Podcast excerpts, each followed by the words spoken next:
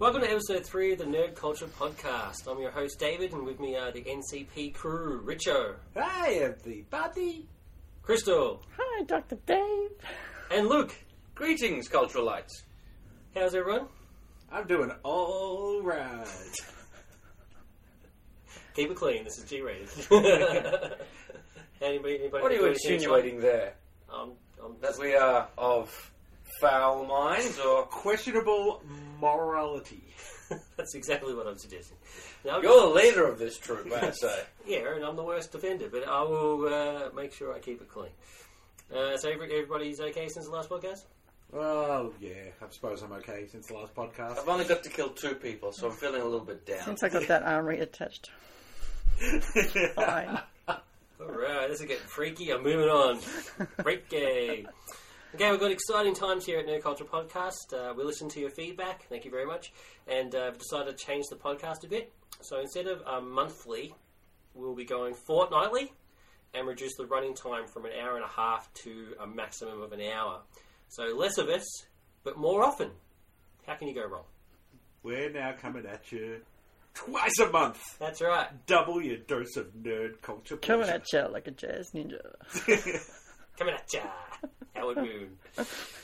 Uh, so, Popcorn Junkie and Dust Jacket will alternate fortnights and will headline the episode because they're the features that we have the most fun with and you guys seem to uh, like the most. And and then we'll have other segments to uh, have the sort of fill in the podcast and that sort of stuff. So, so first up on episode three, we have a sci-fi classic for Popcorn Junkie, the one and only Blade Runner.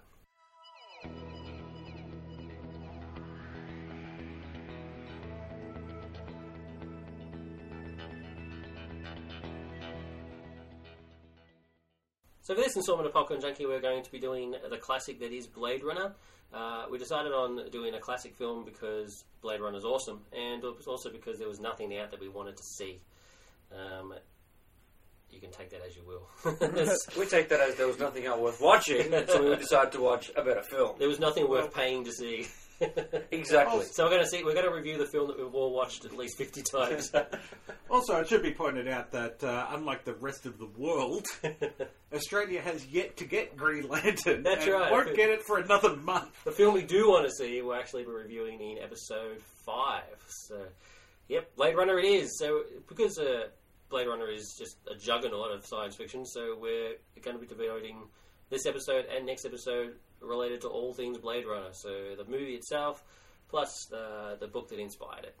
Blade Runner, directed by Ridley Scott. Starring Harrison Ford, Rutger Hauer, William Sanderson, Daryl Hannah, Sean Young, and some other people. And some other people. Based on the novel Do Androids Dream of Electric Sheep by Philip K. Dick. Blade Runner is set in Los Angeles in the year 2019. Um, it's a dystopic, um, completely bleak uh, vision of um, humanity in which we've um, now delegated, delegated ourselves so much to machines that we've invented androids and we sent them off to do, send them off to do manual labor in space. Mainly because of uh, World War Terminus, which World War Terminus, yep. yeah, which has devastated the planet and uh, made living on Earth a hellhole. Mhm. And just generally because we're lazy mongrels, the human race. Is World War Terminus actually mentioned in the film? No, though? it's not. It's certainly part of Ah. it's part of the book, but I, Yeah, there is actually, no real. I don't think it's actually mentioned, is it? no, No, there's- it's don't think It's, so. it's just it's just that the world that you know it's drought ro- drought Mm. ravaged, plague Yeah, yeah. ravaged. Dark. yeah. there- There's, Hu- there's uh, certainly animal, a social. animals, animals, and therefore the food the food um, s- um, supply has died out as a result. And Yeah. yeah. there is certainly a sense that there is no not much water or moisture left in the world. Except for the ridiculous constant rain. it's Yeah, it's always But raining. they don't drink it now, do they? No. Could be acid Well, rain. once Probably again, though, acid there's rain. not a lot of this in the actual film. Mm.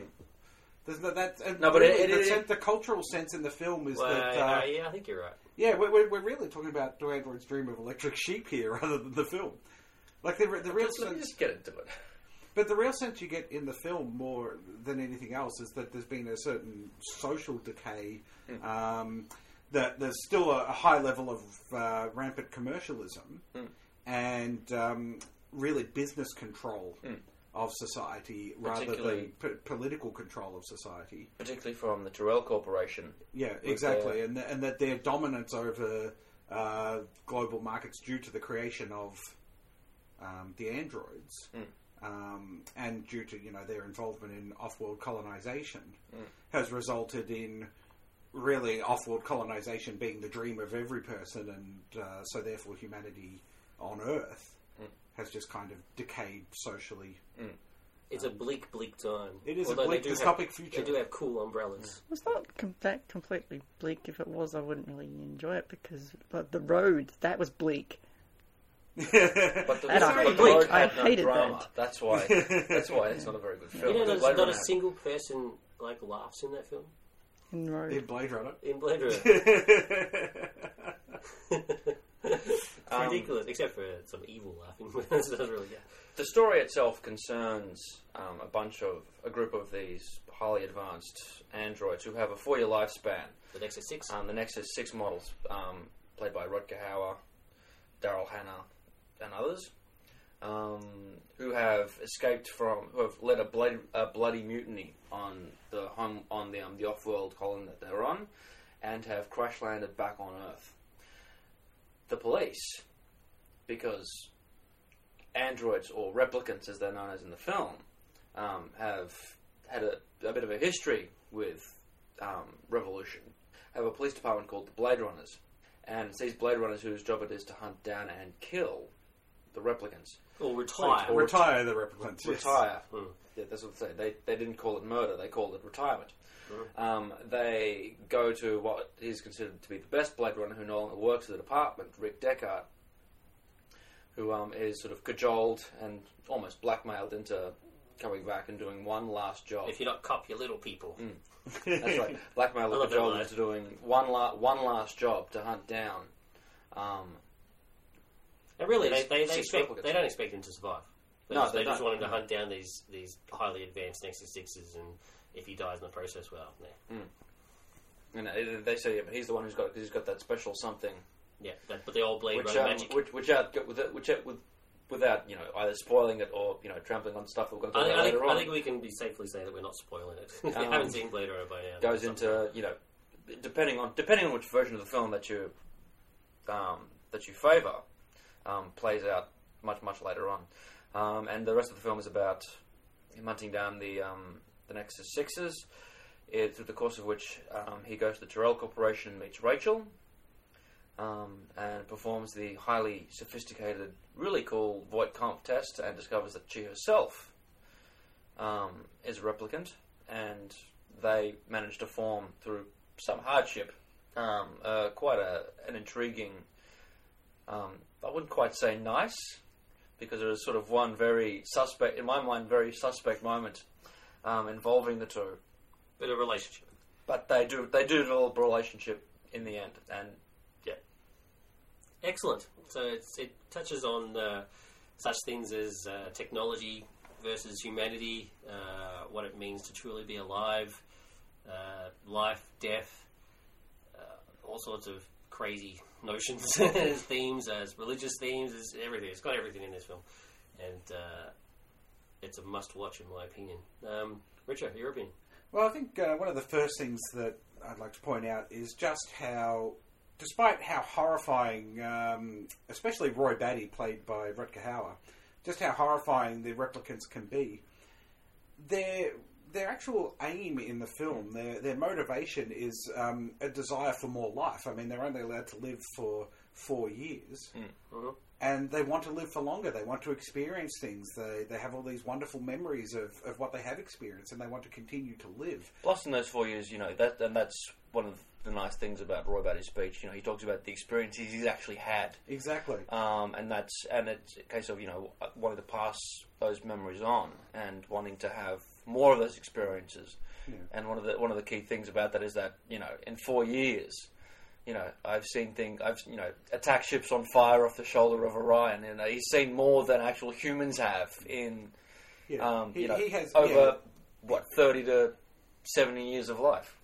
and uh, yeah, and it, it gives you a real sympathy to them. Um, I mean, as as villains, you actually really feel for the plight that they're that they're undergoing, and, and as the film progresses, and as you begin to understand just the the depth of experience and the depth of memory that they have, you can't help but be moved by Mm. by the plight of, of these characters, and that's uh, I think a real highlight of the film is that the Yeah. villains are so there's so much depth to the villains. I mean, what is it like to live with an expiry date? I mean, Yeah. de- like death is is uh, you know a constant in the universe for all of us, but theirs is preordained from the start and uh, like very specific, and uh, it's just But- it just must be horrifying. At the same time, you're not let you- you're not left to forget that they are actually not human. There's a bit of mindless violence in there from them, and, Yeah, but it's and android-like actions. but they did what they had to do to.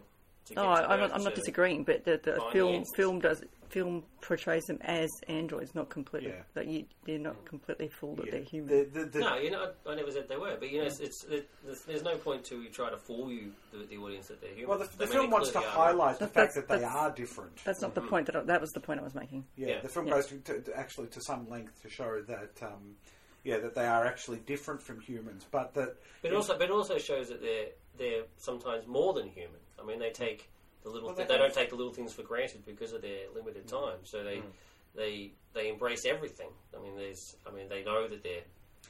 I mean, some of them know that their memories are false, but they, you know, they embrace them anyway because it's something to hold on and, to. uh, yeah, and they are often presented as uh, more human and more humane as well. I mean, yes, yes, they're doing horrible things. Yes, they, they kill, but they're doing it for a purpose. Their purpose is to is to live. Whereas, In their, in their eyes, they're justified as survival as opposed to murder. yeah, whereas really the humans are just like we're going to kill them because they're not like us.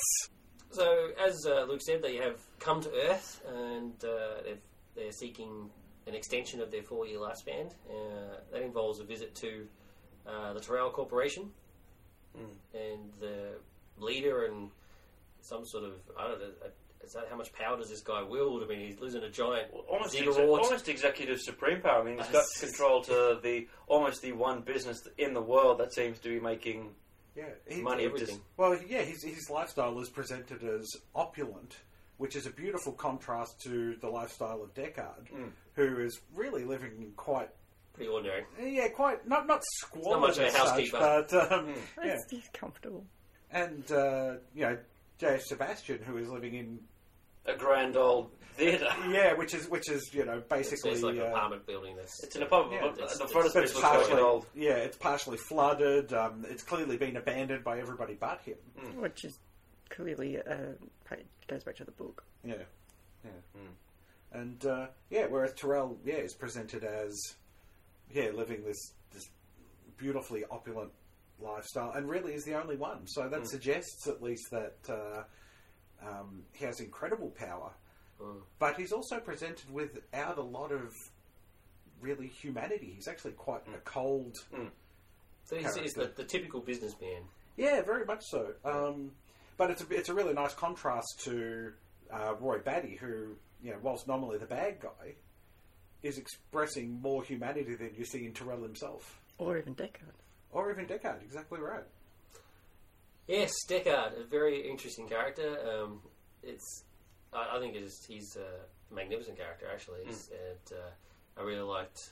Uh, Philip K. Dick actually managed to see the film before he passed on, and he said that uh, seeing Deckard come to life in Harrison Ford's perfect performance was um, a dream come true and an almost supernatural experience, which is pretty amazing. But, But uh, just to interrupt, we, we hear, hear that reaction to the film as a whole. He actually thought that Ridley Scott managed to capture what he saw in his head on screen. Yeah, I mean, as, as we'll cover later on, it's quite different to the book. But uh, when the, the creator is uh, so impressed, you know, you've done you've done a good job. Um, there were some critics, though. I mean, some some critics of the film when it first came out.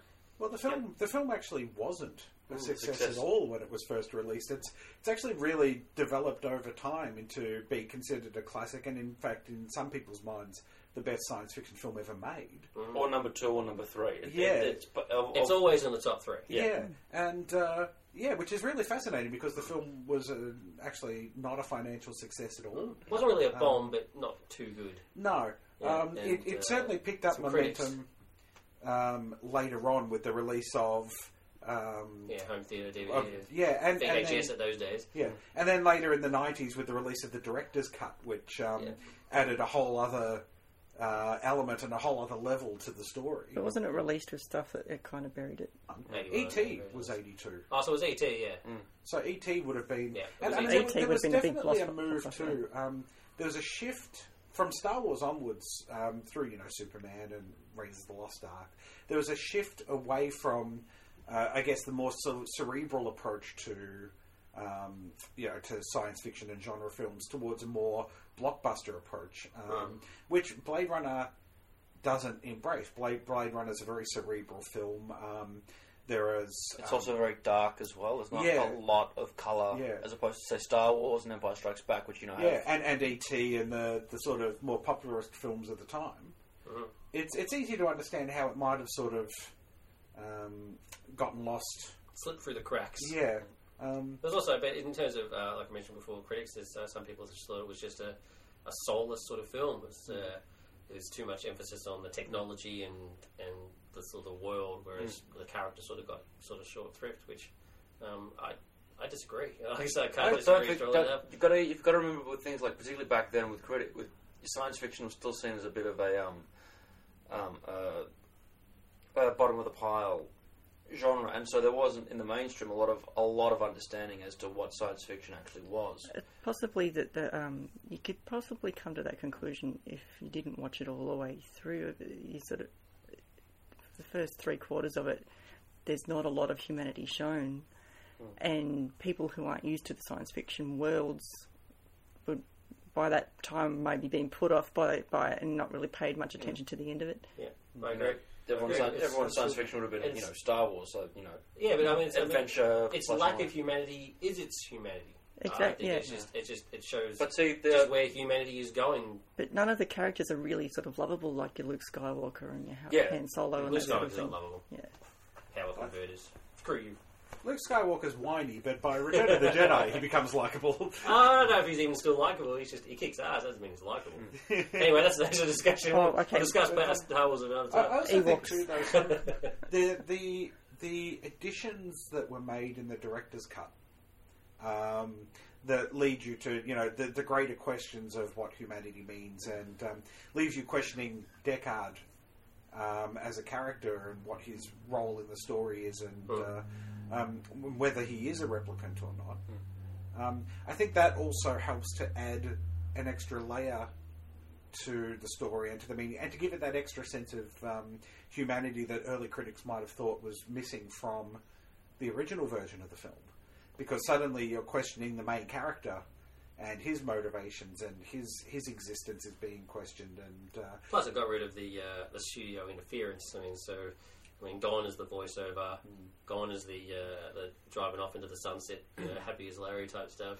It's, uh, well, I assume I assume the voiceover was just an attempt to give it a, a, a- a film noir.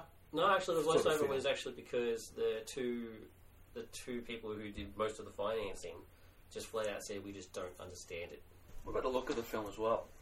Oh, it's just because the look of the film is actually Stunning. is one of the um, the most influential aspects of it. And uh, we hadn't actually seen a vision of the future.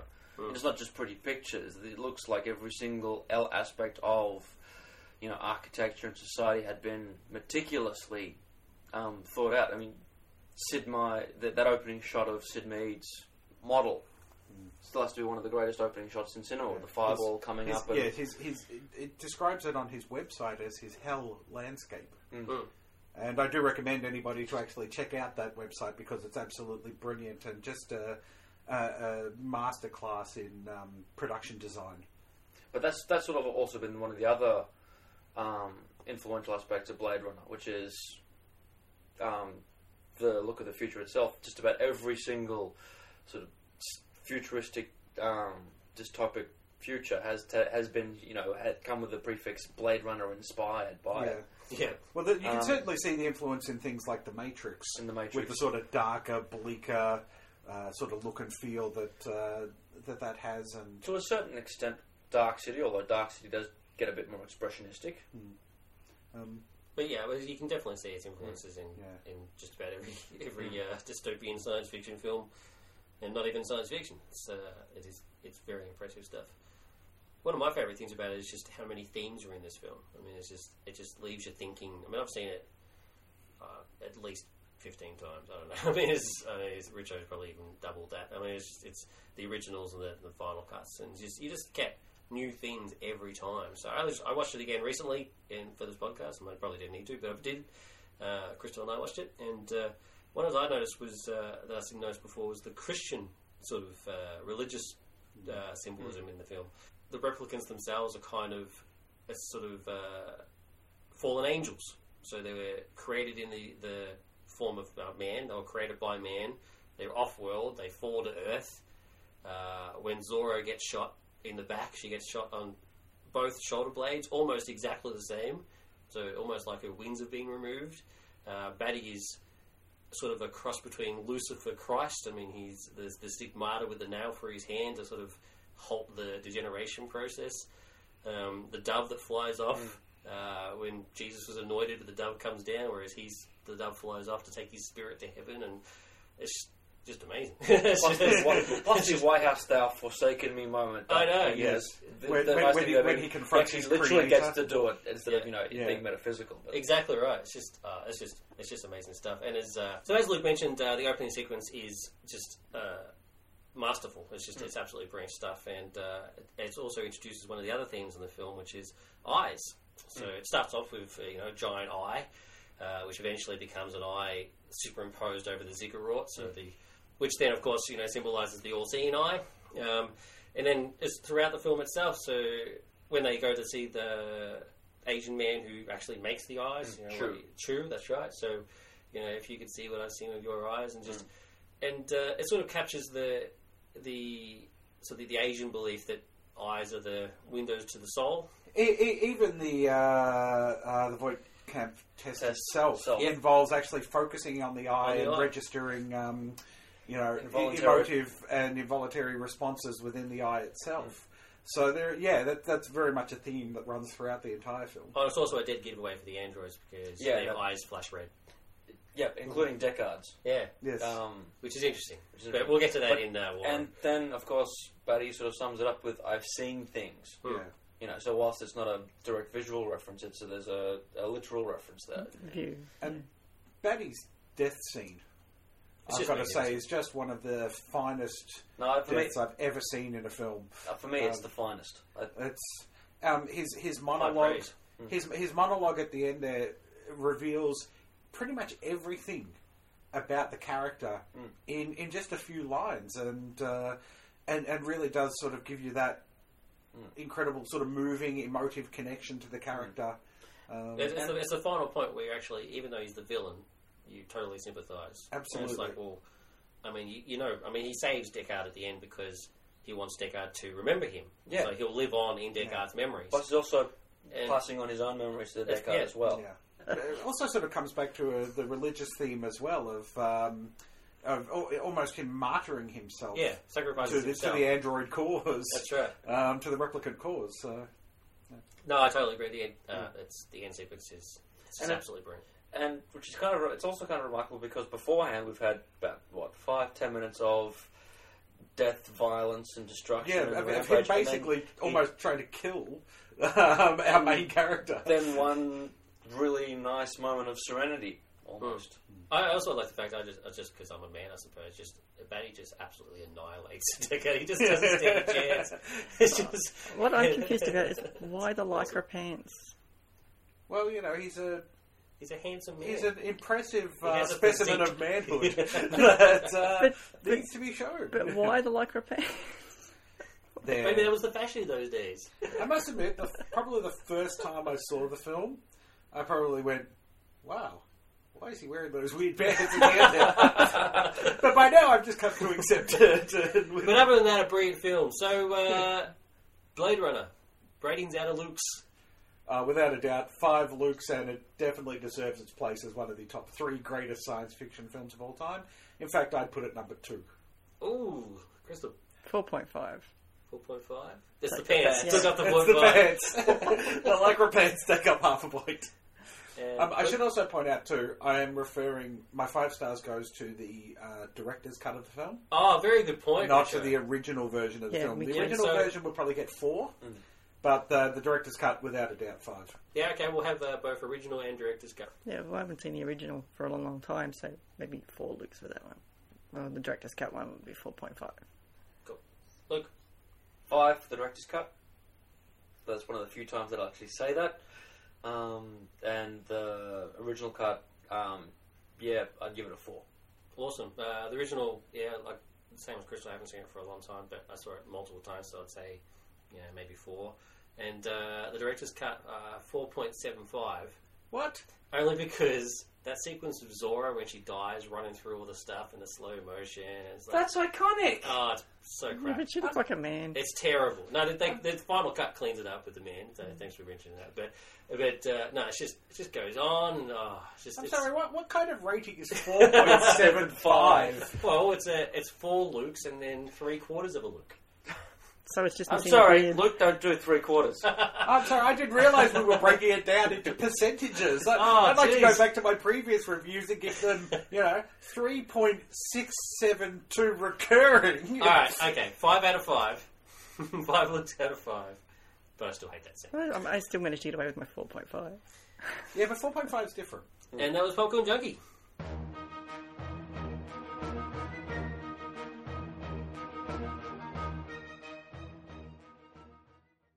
So for this installment of Warren, we're going to again be covering all things Blade Runner, uh, and of course the most important question that everybody who sees the film needs to ask themselves and uh, have an opinion is: Is Deckard a replicant? So to kick it off, we'll go with Luke.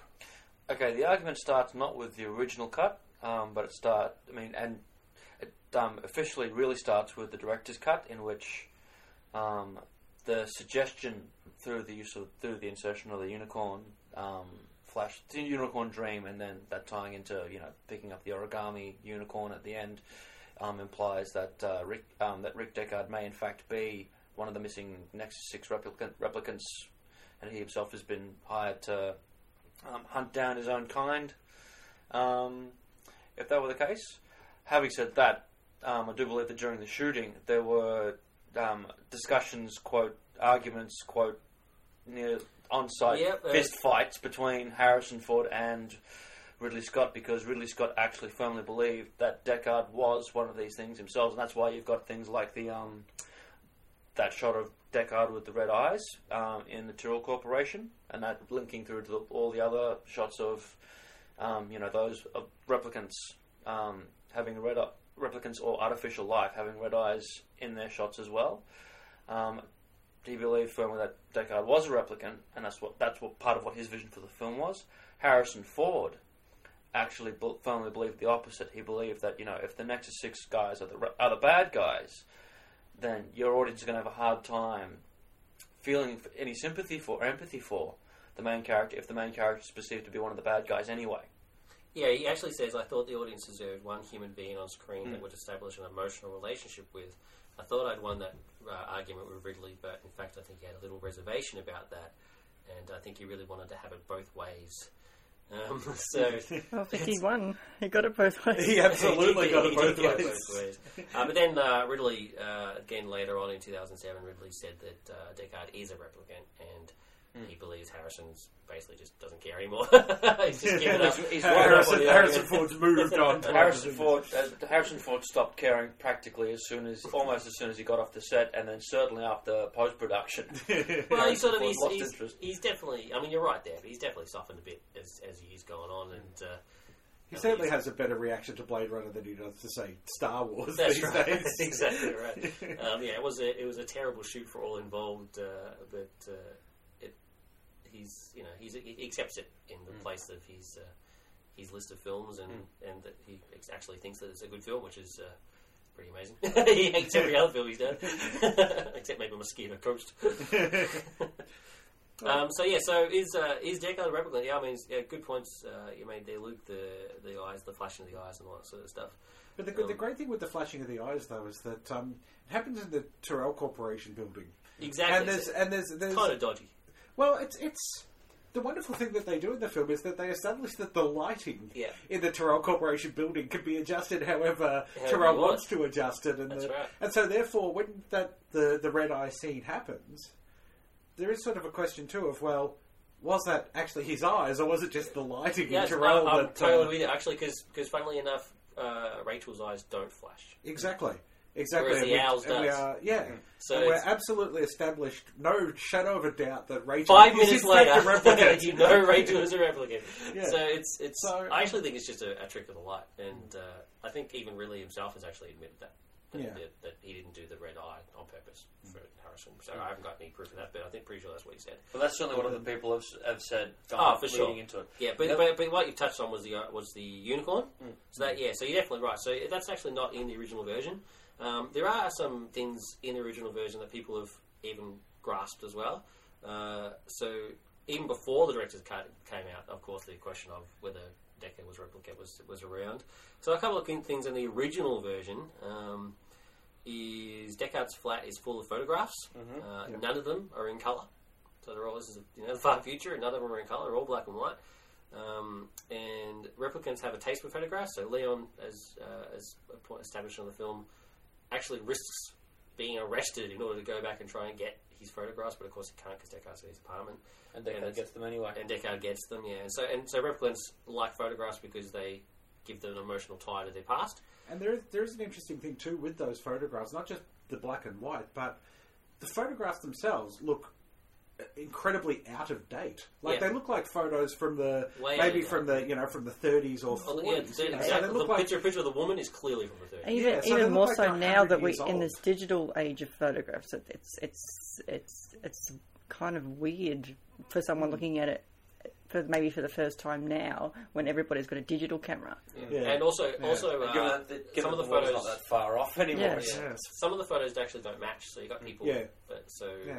uh, different family groups that actually aren't the same. Which, Um, yeah, which really does, and yeah, which sort of really does lend to the idea that it's all manufactured and actually kind of badly manufactured if they give him hundred year old photos pretty poor. and claiming that it's his mother. you know. Another, another one is uh, the scene where Rachael asks Deckard whether or not he passed the Voight test himself and doesn't get an answer. Um, of course, you can translate that to him just being a prick. But uh, Well, he is a bit of a prick. Yeah. There's no doubt about Him being secretive and not actually wanting to, you know. Yeah, it's really none of her concern. I mean, she's the test subject. But hey, it could also be because he just doesn't know. Um, and that Gaff, um, who showed no sympathy for Deckard at all throughout the film, and in fact is being an absolute mongrel to him, uh, tells him, "You've done a man's job, sir."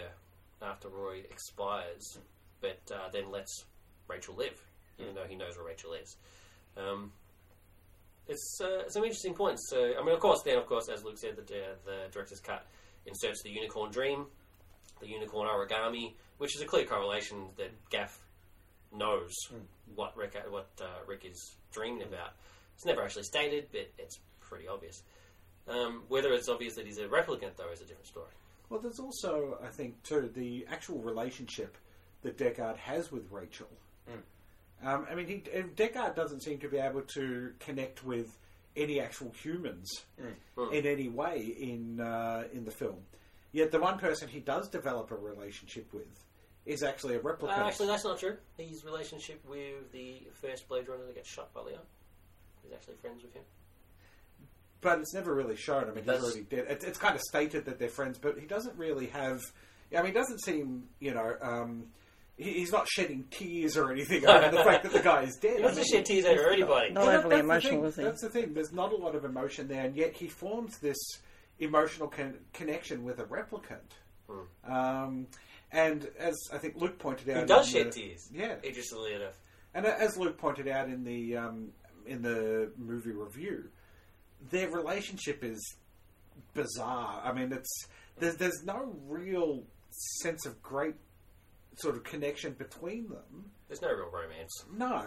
Um, which then leads to the suggestion that perhaps what is bonding them is that they're both replicants and that Deckard relates to Rachael because she's a, a replicant as well.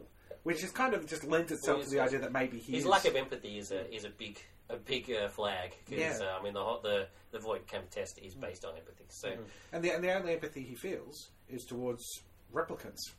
And he even Towards- fought, that, that's when this is why I sort of think their relationship is a bit weird because um, during the moment where they actually do start to connect, he forces himself upon her. Yeah. Um, Yeah. It's not. A, it's not you know bound out of. And she relents, but you know it's not out of mutual interest, she spurns him, and he, you know, physically pushes her against the wall. Yeah, it's He- not a, it's not a very, very sensual sex scene, is it? It's a, But, but kind it's, of not, scary. It's, it's not meant to be. It's meant Yeah. to be. With, But it's also, I mean, it's asserting a really uh, almost a lack of humanity Mm. on Deckard by his actions, Mm. which once again, you know, it's well. There's two ways to interpret it. Um, you could always interpret it as well. He sees her as a as a machine, Mm. and so therefore Yeah. forces himself upon her. But Yeah. I certainly don't see it that way. I see it as his his his attempt to try and make a connection with somebody. about as close as they get is when she's lying in bed asleep. Yeah. You know, removes the covers and that's you know that's about as close as they get. Even when they're running for their lives, he shoves her in the elevator. It's like, dude, you know, gentle. But uh, some uh, interesting, interesting uh, opinions from those involved. Um, we've got Philip K. Dick, who of course created the character. Uh, he wrote the character as human, uh, which we'll touch on uh, in episode four when we review Do Androids Dream. Uh, Hampton Fancher, who is a legend, he's just hilarious. Um, just a, just on a side note, it's just uh, the final cut comes with. I actually think even the director's cut, if you buy the DVD or Blu-ray, comes with Dangerous Days. Dangerous Dangerous Days documentary. A must watch. Yeah. A must watch. It's Yeah. it's almost as good as the Predator making of documentary, yeah, but for different for different reasons. this one's more insightful, and you, It's just, uh, it has, has you actually less- learn less things to do about with the the, film. size of people's biceps and Pushing more to too many pencils. Um, no, it's, it's Dangerous Days. It's a must watch. Actually, uh, Crystal and I watched that after we watched um, Blade Runner recently, and it's just it's just brilliant, brilliant stuff. And uh, Hampton Fancher is in that. God, he's a legend. So the original screenwriter. Uh, he, because there was obviously some uh, extra work by other people, but he was the original. Uh, he said that he wrote the character Deckard as human, but wanted the film to suggest the possibility that he may be a replicant. So I like asking the question, and I like it to be asked, but I think it's nonsense to answer it. That's not interesting to me. Which is basically his response to everything. it's, it's nonsense. But it's an interesting point he's making. I mean, Yeah. you present you present the idea to the audience, Yeah. and then, like what we're doing here, you let the audience work out for themselves whether. Uh, I actually whether just don't think you need to know. Just like Rama and what Rama's doing, you don't need to know. What I think is an interesting question to ponder that if Deckard actually is a replicant, then how did he get to be a Blade Runner? And did he just fall into it, or did someone maneuver him into that position and someone overlooking what he's actually doing? That is a damn good point. I'm actually, I, I actually am a big fan of the fact that he is supposedly retired, and yet gets called in for one last job. But if he's a replicant, then doesn't mean doesn't that mean he has only a four year lifespan? If he's Nexus Six, then where has he been all this time? Well, How does he not remember this? there are there are, there are two ways to look at Totally it. right. So, because that is a that is a great that is a great point to make. The first one is that there's always been the suggestion that he's actually one of the Nexus Six that have crashed, you know, with Roy Batty and um, Pris. And Are you um, suggesting the the extra replicant? That's Like, one of the yeah, things. the, There's the, always the missing replicant. There's always been- there's always been- but it's the final been- cut is it- gets rid of that. Yeah, the final cut gets rid of it, but that's one of the things about the original cut is that you know how many are there? There's one of the The on six, set. the six replicants. The six, oh, one of the um the things about uh, things that happened on set was that apparently um I forget the actor's name. The guy, the his captain, gets the numbering wrong, yeah, um, Yeah. and that led to is all this, sorts of conspiracy theories. um, so is he hunting himself? so hunting effectively.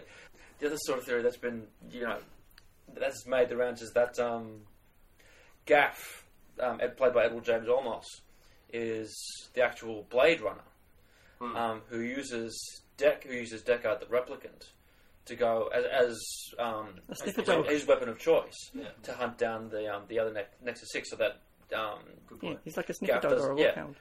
Gaff doesn't have to actually ha- put himself in harm's way. He's got the weapon to go and do that. And if he takes out maybe one, fine, it's one that less that he has to deal with. But you know, Which Deckard would managed to explain get why down. he knows what he's dreaming. Well, I mean, there's an interesting point uh, in that, in that, um, you know, it is stated, you know, that Deckard's retired. Mhm. Well, as we know, retirement, the word retirement is actually a pretty important uh, word in uh, Blade Nice Runner. It has, has Nice multiple point. meanings here, you know. Yeah. So maybe he is a uh, replicant that has been Retired. Retired. up. So, and then perhaps patched up and reactivated for the purpose well, not of... even that. Not even that. I mean, like I mentioned in uh, Pokemon Junkie, I mean, they don't they don't expect him to live Yeah. to survive the encounter. I mean, like I Yeah. said, I mean, Batty beats the crap out of him. Yeah. So I mean, yeah, like I think you're, I think you totally, hit on nail. So it's it, he's actually he's being retired in this process. So he's doing all the dirty work for them, and they get you know one less replicant to worry about. So yeah, you're totally right there. Well, um, There's a lot of it's it's like a Hollywood theme. That, um, there's there's got got retired retired guy who um, he's the only one that can do the job. So you must come back and work for us. he's got to do that one last job. Yeah. That's true. That's Yeah. true.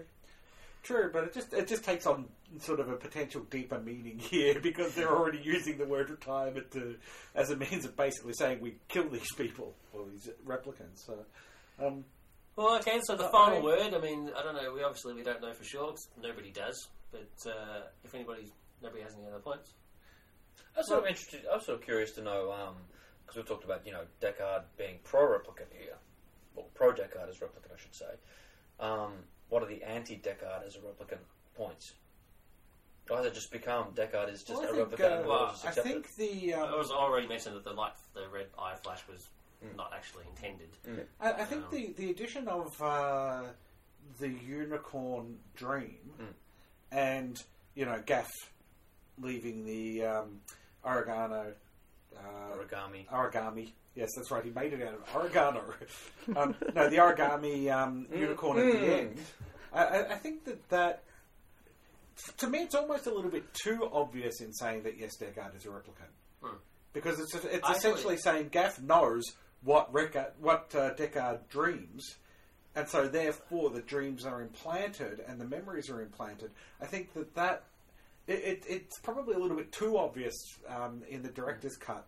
Um, And no, that the rest he's of the film is he's obvious. a- I actually think it's something completely different. I actually think it's uh, Deckard's psych report or something like that mentions the fact that he sometimes dreams of unicorns. But unfortunately, there's no And actual Gaff hits discussion. on that. But there's no actual mention. No, of of course there isn't, but there's no psych report or exact, exact mention that he's replicant either. So you can, you know, it's all part of conjecture. No, I, I actually think I actually think it is made uh, pretty evident that Deckard is in fact a replicant. So the final words. So you, you pretty much said yours. Definitely a replicant. Definitely replicant. No doubt about it. In my mind, he is 100% not real. Kristen. I'm very happy with the possibly. I'm I'm happy with the, the ambiguity of it. Okay, so you have no opinion either way. You just you're happy with. it. I'm happy to ponder both both possibilities. I like your style. I like that. On the fence, Chris. No, I, I want forget this neutral stance. I want an answer from you. Switzerland, Kristen. But I like bo- I like pondering both possibilities. It, It's like a But choose which your one, own do you adventure. ponder, which one have you pondered more towards? No, leave, leave her alone. She's, if she wants to be on the fence, then she's cool with that. I'm cool with that. Look, Okay, uh, um, I sort of take a bit of both camps. Um, I like, I think Deckard is replicant, but um, I take Crystal's point that the ambiguity actually works to the of the statement is- works to the strength of the film, and you know they don't actually come out and directly state. You know, no one accuses Deckard of Deckard of being a replicant, which I think is one of the best things. Interesting. You both called him Reckard now. yeah, that is weird, isn't it? um, for myself, um, I'm kind of similar to Luke and Crystals. I, uh, I think he is. Well, yeah, I, I do think he is a replicant, but I wish he wasn't. so actually, I mean, Why? Uh, because I, I agree with what Harrison says that uh, it just it would be easier for the audience to relate to because he's really not a nice character. I mean, he really is an absolute prick, and uh, if, it'd be easier to relate if he is human. Um, but that's only because of the limitations that we sort of have, I suppose. I mean, it's, I, I have no problem relating to, to Roy, who is a replicant. But I think that's the thing. If you've got Roy as the person who you're relating to, that creates the interesting thing. Well, you're, you're rooting for the bad guy, Yeah. and the supposed good guy. You actually, it, that, that, that, that's part, that's part Yeah, of what but I'm not- journey is. It's going from being a cold, burnt out person to being someone who's a bit more fully awake and aware. And as we've discovered in the film, the ones who are Yeah. actually the more, most awake are in fact the replicants. I'm, I'm, I'm also Well- glad that Harrison thinks that he's human because he then acted that way. Yeah. So I mean, that's that's what Which it sort of his adds a performance. nice, yeah, Yeah. adds Yeah. a nice. But uh, in terms, but in terms of the actual evidence itself, I just I think it's pretty clear that uh, Ridley got his Having- way. Having said that, the the only other really sympathetic human in the story is actually uh, Sebastian. J.S. Sebastian. Yeah. Yeah. The interesting thing with Sebastian, though, then also, is that the only people he can relate to are also the replicants. Yeah, like, he, he doesn't relate toys. to humans in any way as well. So, Yeah, but so he- we're we're relating to the replicants. Yeah. Deckard, if he is human, is relating to Rachael, and really that's the only really strong relationship he has. Hmm. And Sebastian seems to only be able to relate to replicants as well. But we don't see him come into contact with any other humans, though. I So think we- um, we get- Tyrell, Yeah, Tyrell. Not Tyrell. Tyrell, and But- their relationship And who is. can? No one can relate to Tyrell. He's sort of above everybody. well, th- maybe point. maybe it suggests there, and I know I'm sort of uh, going back on my own uh, Deckard is a replicant theory, but um, maybe the suggestion there is that um, you know that replicants are actually obviously more human than humans are these days, Yeah. and that humans therefore can actually only really relate or feel sympathy towards replicants. So therefore, maybe Deckard is a human, but like all the other humans in the film, he can only relate to to a replicant and only feel sympathy towards it. No, you already said replicant.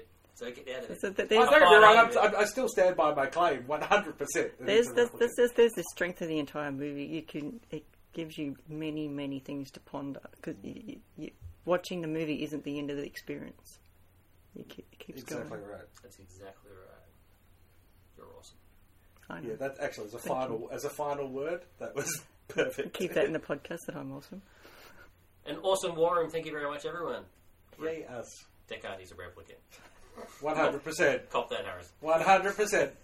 He doesn't care anymore. Coming up, you know, But we care, and that's all that matters. That's fair enough. He's I actually, too busy I actually swearing. Kind of respect Harrison and his, his opinion to his movies. He's like, I just, I'm just paying the bills. That's awesome. Uh, coming up next, we've got coming soon. Okay, now that we've changed to a fortnightly uh, schedule, coming soons are going to be a lot shorter than they were previously. In fact, uh, there's only one film coming out between now and our next episode that is uh, relevance to us. I mean, there's obviously other ones. Uh, it's a pretty interesting Mozart sister movie, which is pretty cool, but uh, not rele- really relevant to the website. Uh, so the only one we're coming, got coming out is Ju- 13th of July, uh, the final installment, Harry Potter and the Deathly Hallows Part 2. Anybody excited? No. No. I actually haven't seen any of the other 27 Harry Potter films, so um, I, I'm actually kind of excited to see how it all ends. I mean, I've I haven't read all the books, but I've seen all the films, so except for one. So I actually watched one and two together, and uh, I think part one of Deathly Hallows that is. So uh, yeah, it's, it, it'll be interesting to see how it goes, but I know how it ends anyway. it's kind of the end of a. It's of a huge of, a, of an era, I suppose, Yeah. and that you know the Harry Potter, even before the films, from when the books were first released, the, the Harry Potter juggernaut.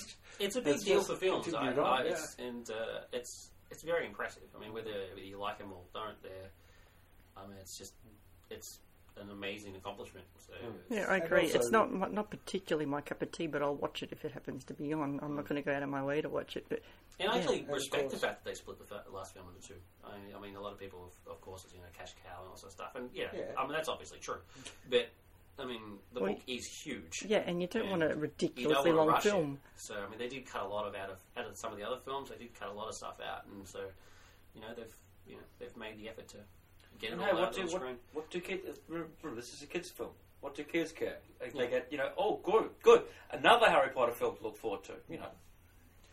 Of course, now the studio is left having to find uh, to find a new franchise to replace this guaranteed cash cow that they've had for the last ten I'm years. sure it'll live on in animated film. Harry, animated Harry Potter itself, but- spin-offs, Hagrid the movie or something.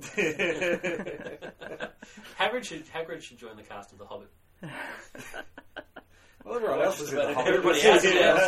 And I don't mean the ca- I don't mean the guy that plays Hagrid. I mean Hagrid. Crossover. That would be awesome. Harry Potter. I'm sure. Harry, I'm Harry Potter. in one of the meetings at New Line or Warner Brothers, they just went, "Hmm, you know, we need to keep this going to some to some, to nah, Warner, Warner Brothers are fine. They've got Justice League now, so that's fine. So they've got their superhero movies. Which- Except they're having real troubles getting Justice League off the ground. Yeah, it'll happen eventually. If Avengers is a hit, I can assure you Justice League will happen. okay, so just before we finish off, uh, in our previous podcast, we had a competition. So we reviewed the Dust Jacket review was a Rendezvous with Rama, and we had a competition to name the city in the middle of the island that was in the middle of the sea. Wow, that was confusing. I was there at the time. the first, the, basically the first big city type place that they find in the middle of the island when they go across the ice sea. The answer was, of course, New York, and the winner randomly chosen with our uh, very modern and technological numbers out of a hat is Therese Baldwin. So, Therese, thank you very much for entering and for getting it right. and yeah, uh, well done, Therese. sorry if that question was a little confusing. Well done for working out the question. The important thing is that you've shown us how smart you are. So uh, further further competitions, uh, future competitions uh, and questions will be not as confusing. I apologise, but well done, Therese. Um, so if you'd just like to pop us uh, a mailing address uh, in, in an email, that'd be awesome. And uh, brand new copy of Rondorama on its way to you. Congratulations. well done, Therese.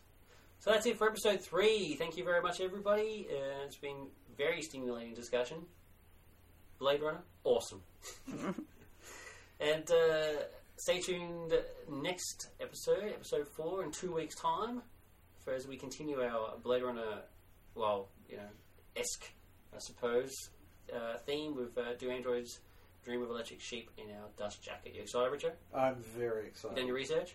I've done all the research you can imagine. I had to read In it other again. words, I've read the book. I had to read it again for the podcast, and uh, I'm never reading it again ever in my life. Well, that spoiled the next episode right there, hasn't it? so if So you're, stay wondering, tuned. if you're wondering what Dave thinks, well, don't bother tuning in because now you know. Stay tuned for an exciting episode. Thank you very much. Bye. Bye. Bye!